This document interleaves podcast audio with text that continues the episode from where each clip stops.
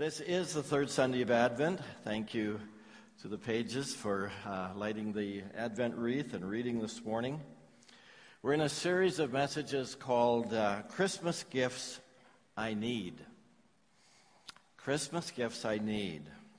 Now, around the world, there would be a long list of things that people really need. In Aleppo, Syria, families are saying these days, Oh, I need protection. I need to get out of this place. I need food. The food is running out. We don't have a safe place to put our heads at night.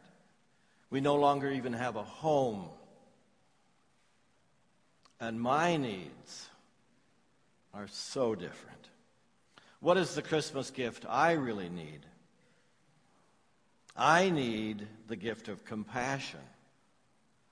That my heart is really stirred at someone else's loss, That, that I am broken, that I am broken with the loss of others and the brokenness of other people. So this morning, our theme uh, is the gift of compassion. I'd like you to come with me to a little town of about 2,000 people. It's a Saturday morning. Several dozen Jewish uh, men have gathered at the synagogue. They're sitting at the, on the floor while some women are standing at the back.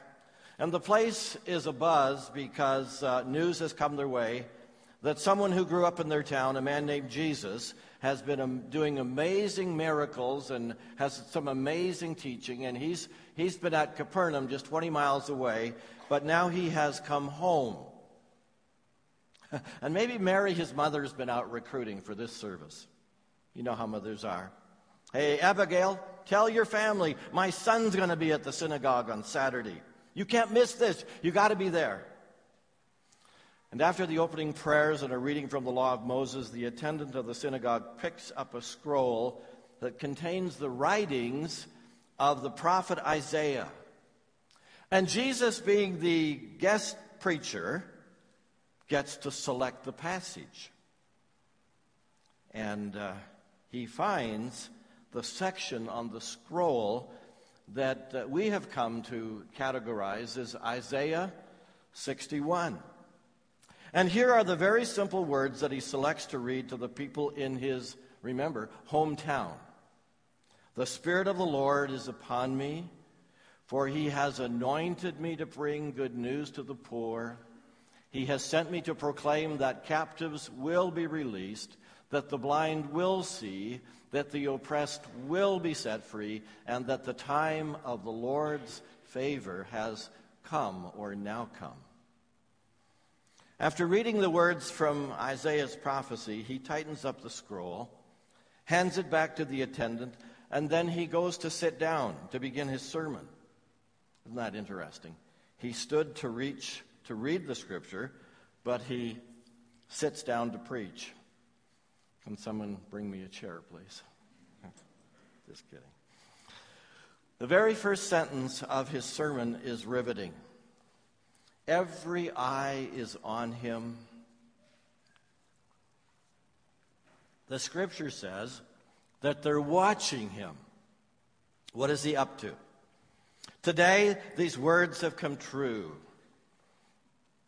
The scripture you've just heard has been fulfilled this very day, right now. Whoa, it's as though he's saying, in case you didn't get it, folks, I'm it. I'm the one the scripture is talking about. The reading from Isaiah is fulfilled in me. The Spirit of the Lord is upon me. I'm the one that Isaiah was moved to prophesy about so many years ago. And as he talked, the crowd got a little bit more anxious and a little bit more anxious and then a little bit more irate. And people were saying, Who does he think he is? What's he talking about? Where's he coming from? And a woman standing in the back is thinking, I remember when you climbed the, the olive tree in our backyard, and I remember saying to you, get back, get down because you're going to break your neck up there. I, and I scooted you out of the backyard. Yeah, I don't think you're the Messiah. We know you. And the people aren't buying it because they know him. It'd be like if I looked out today and I said, Hey, Mike, it's great to see you this morning. Because I remember when I created you you would all think, you got to get this guy out of the pulpit. He's gone from, from talking about God to thinking he is God. And they were saying, Come on, come on, we know you. And they drag him out of the synagogue to the edge of the town. There's a section here that we didn't, we didn't read in full this morning. To a cliff just outside of town, and they intended to push him over the cliff. Enough of you, you are gone. And if you read what's happen, what happened next, it, it makes Arnold look like a wimp. He faces down the mob. The Bible says he walked straight at them. He just cut a path right through them, and they couldn't touch him. It wasn't his time. And he had the courage and the power to walk right through them. Intentionality at its best. That's the story of this passage. Uh, that's the story of Christmas. That Christmas is God coming to earth as a baby, God wrapping himself, uh, himself in the clothes of humanity, humanity and divinity coming together the God man, Jesus Christ, the Son of God. And not only was he born with great intentionality, he lived with great intentionality. And this passage actually, we don't write mission statements too much for ourselves, but this passage actually is his mission statement. This is why he came. E. Stanley Jones, the great missionary evangelist, of the Methodist Church in India for years went around the countryside of India holding what he called ashrams or retreats. And people would come and he would meet with them for two to five days in the pursuit of spiritual renewal. And when they got there, he would gather them around himself and he would say, I have three questions I want to re- you to wrestle with in these next few days. And the first question is, Why are you here? And the second question is, and what do you need? And the third question is, what do you want God to say to you? Those are three great questions for us to tuck away, even as we think about this passage this morning. Why are you here? And what do you need this morning? And what do you want God to say in your life? When Jesus said what he had to say in the synagogue in Nazareth 2,000 years ago, hearts got really crusty and very skeptical. And that kept them from hearing and really answering those questions of uh, why are you here and what do you need and, and what do you want God to say to you? Because they couldn't embrace who Jesus really was. Crusty and skeptical, crusty and skeptical, hard hearted and unrepentant. And it blocked them from hearing God. And what, what Jesus was looking for from, from the people from his hometown was a soft heart, a compassionate heart, because he wanted them to believe in him, and he wanted them to understand his mission. He wanted them to know who he was, but it was just too much. It was just too much. It, it was too heavy for them. It was too hard for them to understand his mission. And they couldn't get it. It was hard to believe that this young guy who had climbed up an olive tree in the backyard of his neighbor's place could actually be, in fact, the Messiah of the world. Now, I want you to see that there are four groups of people who are the target audience in Isaiah 61. And, I, and Jesus is the Messiah who fulfills that prophecy in Luke chapter 4. First of all, the poor.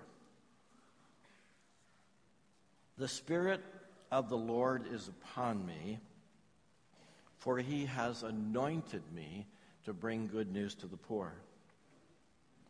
I want to recommend a book to you if you haven't come across it. It's a, it's a book written by Richard Stearns, uh, used to be president of, the, of World Vision. He wrote the book a number of years ago now, and it's called The Hole in Our Gospel. He makes the case that, that there is not a hole in the gospel, but there, there's a hole in our gospel in the way that we come to our scriptures and the way that, that we put we put the Messiah, we put Jesus in this little box, and that the scripture actually reaches out uh, to address the needs of a world that is impoverished, that is lacking in justice and in compassion, and that's filled with bondage and oppression. And so Richard Stern writes that his, his friend at Trinity Evangelical Seminary outside of Chicago uh, Deerfield, did a, a class experiment with some of his fellow students. And they went through all 66 books of the Bible, and they underlined every passage and verse that dealt with poverty or wealth or justice or oppression. And then one of the students took a pair of scissors and physically cut every one of those verses out of the Bible. And the result was a volume in tatters. And he just kind of held it up. It was just like there was so much missing from the Bible. Large pieces were missing from the Old Testament and the New Testament. And when he would speak, this man would hold up this Bible and, and say, The Bible is full of holes. We've left out some very important passages that speak to the heart of what God says is important for our hearts and lives today. And one of those holes is our care for the poor. The Spirit of the Lord is upon me, for he has anointed me to bring good news to the poor. Anyone here this morning go through the Great Depression? I doubt that we would have too many here this morning that, that have. It's a long time ago. I surely heard my parents talk about it because they went through the Great Depression. And uh, they saw poverty in, in our country. We may think that there's very little poverty in Canada or the United States today, but increasingly we know how erroneous that is. We have a culture today that says there's no reason why a person should be poor in our country. Uh, we know that's not really true, but that's what we've told ourselves. Poverty is equally difficult in Canada because the standard of living is so high, the costs are so great.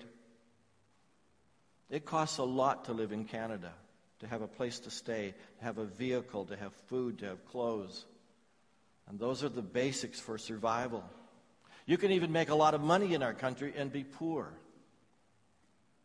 But if you lived in the first century, poverty was everywhere. If you were born poor, you died poor.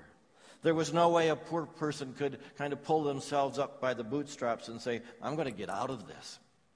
You're pretty much stuck where you were born. And one of the things that Jesus reminds his churches of is to, to care for the poor, to have a heart for the poor. And what, when Jesus lives in your life, the result is that you will care for the poor. You will put them on your agenda.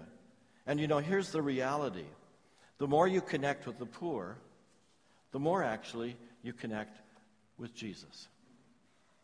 The more you connect with Jesus.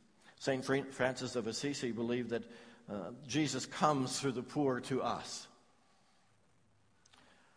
You know the name Tony Campolo, perhaps. He's the guy that made famous the words, It's Friday, but Sunday's coming. And in a book he wrote on the resurrection, he tells the story. He said, I'm walking down Chestnut Street in Philadelphia. There's a dirty, filthy guy covered with soot from head to toe, covered with filth, and he has this huge beard. He said, I, I will not forget the beard. He has a gigantic beard uh, with rotted food stuck in it. He held a cup of McDonald's coffee, and he mumbled as he walked along the street. He spotted me and he said, Hey, mister, you want some coffee? I knew I, I should take time to be nice, and I did. And I had a little drink of his coffee, and I gave it back to him and said, You're pretty generous this morning giving away your coffee. What's got into you that you're giving away your coffee all of a sudden? He said, Well, uh, the coffee was especially delicious this morning, and I figures uh, if God gives you something good, you ought to share it with people. I figured this is the perfect setup. He's got me. Is there anything I can give you in return? I said. I'm sure he's going to hit me up for $5. He said, Yeah, you can give me a hug. I was hoping for the $5. he, he put his arms around me. And I put my arms around him. And then I realized something he, he isn't going to let me go. He's holding on to me. Here I'm the establishment guy in my, my suit and my tie, and this guy's, he's hanging on to me. He's hugging me. He's not going to let me go. And people are passing on the street and they're staring at me, and I'm embarrassed. But little by little, my embarrassment turned to awe. And I heard a voice echoing down through the corridors of time saying, I was hungry. Did you feed me? I was naked. Did you clothe me? I was sick. Did you care for me? I was the guy you met on Chestnut Street. Did you hug me? For if you did it unto the least of, of one of these, my brothers and sisters, you did it to me. And if you failed to do it unto the least of these, my brothers and sisters, you failed to do it unto me. Well, we don't have to go far, do we, to find those words? That's Matthew 25. When we do it to the poor, Jesus meets us there. Jesus comes for the poor and he touches us and he blesses us. If you want to feel the presence of Jesus, and you can, there are many avenues that you can take. But one of them is to go among the poor. For Jesus has a strange way of staring back at you every time you look into the eyes of someone who's in desperate need. Our church uh, is part of uh, the North American Baptist Conference. We're about, a, we're about 400 churches in Canada and the United States. But we have a missions program, and it's located in Cameroon, one of our fields. And as I think about it, we have hospitals and medical work in Cameroon, and that's kind of how we got started there, with an emphasis on helping people. And we've sent doctors and nurses and built hospitals. And uh, you know what happened? God showed up.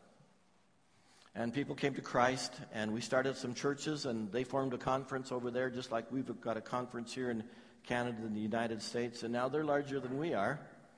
And it started with caring for the poor. And now the Cameroonians are the doctors and the nurses in these hospitals caring for their own people. I, think it's absolutely stunning what God is going to do as we think about the poor, as we care for the poor. And I believe God will show us in unique ways. Uh, we'll just quietly listen to his whispers. And in time, in time, uh, TCC will continue to experience the blessing of God in this area, just as we've experienced it in so many other areas. So, first group, the poor. The poor. The second group is the imprisoned. Jesus said, He has sent me to proclaim that captives will be released. We live in a culture where uh, if you get a high powered lawyer, you might get a significantly reduced sentence, even if you're guilty. Classic case O.J. Simpson. In the day in which Jesus lived, if you were a prisoner, you probably never got out of jail. There were no trial lawyers that would plead your case. There's a good chance you would die in prison. I should mention 19 if you're following uh, in Luke chapter 4, verse 19, so that some of this makes just a little bit more sense to you. That the time of the Lord's favor has come. Remember, we read that this morning? The time of the Lord's favor has come. It's actually a reference to Leviticus chapter 25, which talks about the concept of the Jubilee. The Jubilee was a celebration of the 50th year.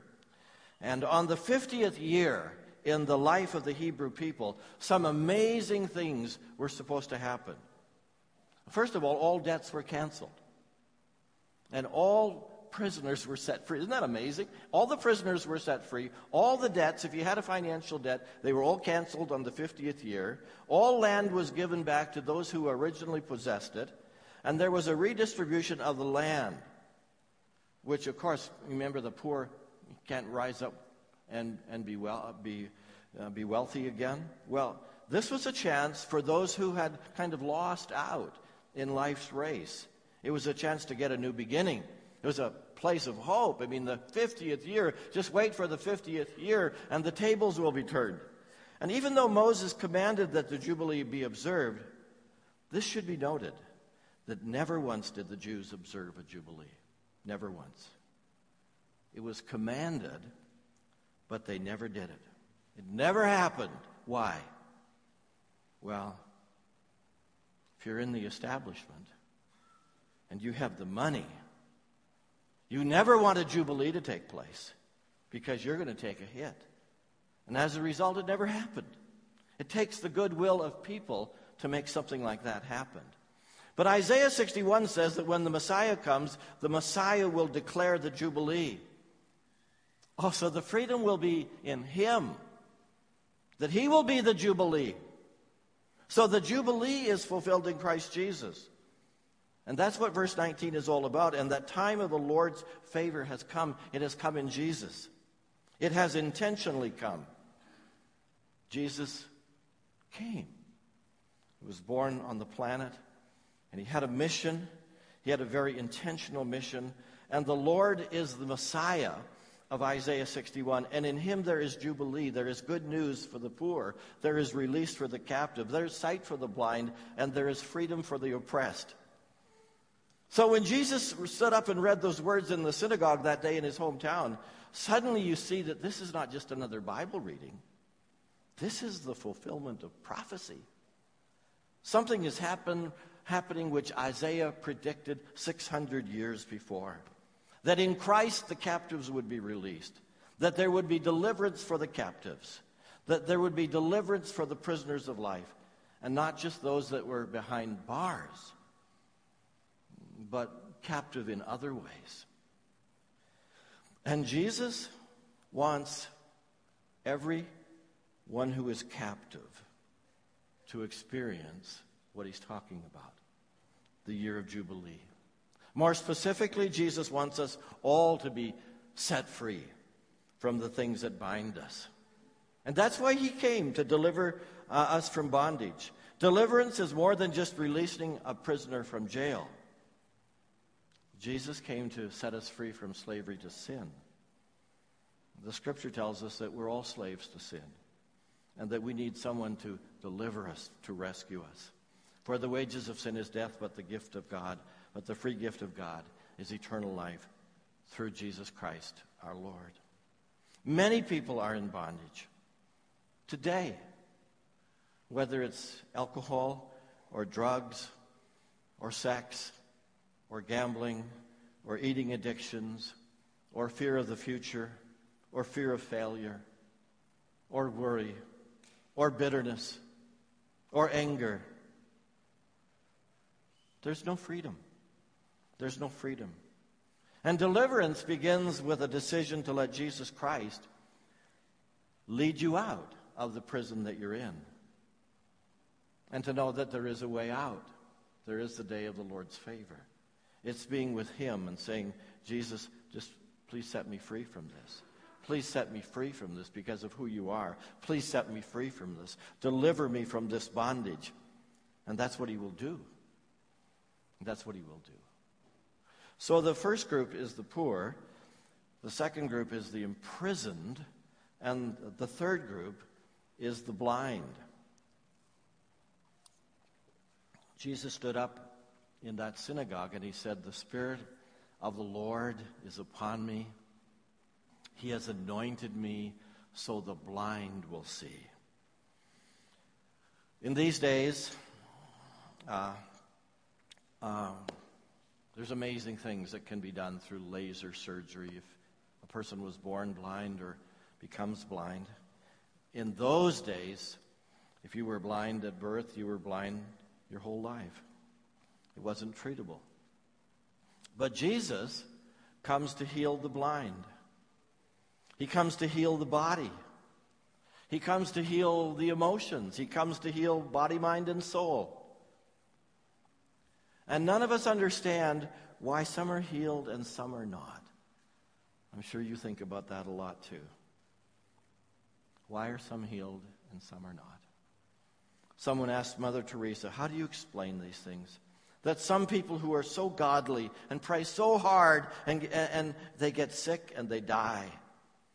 and other people who don't deserve to get healed, in our estimation, do. She said, I don't know either. But when I see him, he's got a lot of explaining to do. I think she had a smile on her face. We don't know the Lord's way. We don't know. We don't know how he works. But the Lord does heal. I want to reference another of Tony Campolo's stories. He writes, he said, I was in a, in a church in Oregon some years ago, and I prayed for a man who had cancer. In the middle of the week, I got a telephone call, and it was his wife. And she said, You prayed for my husband. He had cancer. I said, Had? He had cancer? Whoa, I thought. It happened. She said, He died. I felt terrible. She said, No, no, don't feel bad. When he came into the church that Sunday morning, he was filled with anger. He knew he was, was going to be dead in a very short period of time, and he hated God. 58 years old, he wanted to see his children grow up. He wanted to see his grandchildren grow up. And he was so angry that this all powerful God did not take away his sickness and heal him. He would lie in bed and curse God, and the more his anger grew towards God, the more miserable he was to everybody around him. It was an awful thing just to be in his presence. It's like, oh. And you prayed for him. And when he left that church, a peace had come over him, and a joy had come into him. And Tony, the last three days, have been the very best days of our lives. Hmm. We've sung, we've laughed, we've read scripture, we've prayed. Oh, these have been wonderful days. And I called to thank you for laying your hands on him and praying for healing. And then she said something incredibly profound. Listen to it. She said, He wasn't cured but he was healed. He wasn't cured, but he was healed. Whoa. Cures don't last very long. If you get cured, and there are many of us in the room today that have been cured, uh, and I'm sure you can testify with praise to God intervening in a time of sickness, delivering a cure. But it's only temporary. You're going to die anyway. Oh, but to be healed, to be healed in your heart, to be healed in your mind, to be healed in your relationship with God. Oh, it's true that sometimes God works through a temporary cure to inspire someone else to trust in God. That's just like God. He's sovereign. He works in many ways. And we just honor however He works. We acknowledge, Jesus, that you are the Lord, you are the healer, you are the deliverer. And sometimes God uses an illness, actually, to heal our hearts. So he can do it in reverse. It also works that way. And sometimes God uses a tough thing in life to bring us to an understanding of the priorities of life. So, three groups the poor, the imprisoned, the blind, and the final group is the oppressed, that the oppressed will be set free. There's a lot of oppressed people in the world. Was true in the Old Testament, it's true in the New Testament. There was slavery, there were cruel governments that inflicted suffering upon the people. And today, when we look all around the world, not a lot has changed. There's terrific oppression. Our own country has spent billions of dollars in military aid and educational aid to Afghanistan simply because of the oppression in that land. But it's just more obvious there. It's in Haiti. It's in our country. It's in Syria these days, beyond our imagination. Beyond our imagination. The news reports on it, but if you were actually there, just be beyond what we could imagine. Many people around us feel oppressed. I mean, it could be that you're here today, and if the truth were told, you feel oppressed. You feel a heaviness. You feel a depression. Now, some of it can be alleviated through medical treatment, and that's important to be diligent to follow through on medical treatment. And some depressions are spiritual. and psychological in nature. And Jesus can touch you this morning if that's what you're going through. He can lift the heaviness. He can take away the deadness of your soul. He can. He has the power. It happens when you connect with Him, when you take time for Him, when you allow Him to fill your life. He sends the heaviness on its way, and He replaces it with an uncomprehendable, uncomprehendable peace. Only God, only God can do that. It's Christmas time. Intentionality at its best. Jesus came to us. Very intentional. Very intentional mission statement, too. He knew why he came to us. He was born to be our Savior. And he came to save us. He announced in Luke 4 that he was the Jubilee. He was the Jubilee. He was the time of the Lord's favor, and that has come. The time of the Lord's favor has come to us. Oh, what a blessing that is. We no longer live in darkness. The light shines into the darkness, and the darkness can never extinguish it. It's good to be reminded of the three questions of E. Stanley Jones, the missionary. The first question is why are you here? What is your mission? And the second question is what do you need? What do you need today? What do you need to be set free from? And the third question is what do you want God to say to you? What do you want Him to say to you? Do you want Him to develop your compassion index? Do you want Him to say to you, I'll help you, by the way? Uh, do you want Him to say, I'm with you? Do you need to hear that? Or I forgive you. Do you need to hear that? Or I send you. Or I love you. Or I have a plan for you. Or I will strengthen you. Just ask Him. What do you need? Just ask Him. Let's stand together.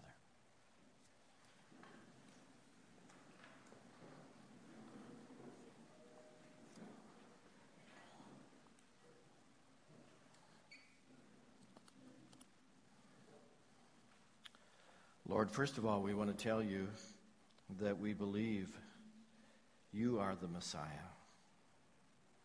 We do. And we believe that you came to give us freedom from our bondage and from our blindness and from our prisons that hold us captive. So I pray, Lord, you will stir our hearts today anew with compassion for the people around us in our world. Uh, Lord, we're blessed. We want to just remind ourselves again this morning. We're blessed that we live in this country. Uh, we complain uh, lots, but Lord, when we think of it, oh, you've given us so much. And thank you for your blessings. Thank you for the things that we just take for granted a warm home, and food, and clothing and friendship and family. And Lord, you remind us as well that we're to steward those blessings that have come our way. Now, Lord, would you speak directly to our hearts this morning? And I want to say to you, family and friends, today, if there's a heaviness in your heart and you want to say, just pray for me this morning. There's a heaviness in my heart. I'm carrying stuff and I need to be released from that. Just, just lift up your hand, and as our heads are bowed, just lift up your hand. Amen. Amen. Yes. Amen.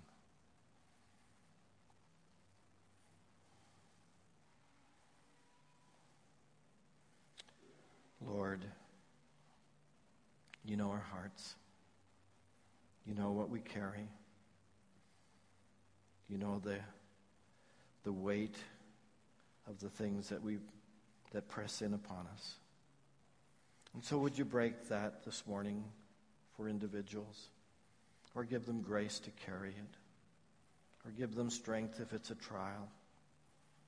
Or if it's something that, that you want to send on its way, Lord, would you send it on its way? Move it out.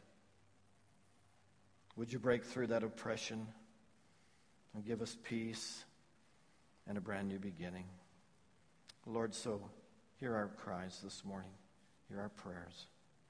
And we just praise you for the victory and give you thanks. In Jesus' name, amen.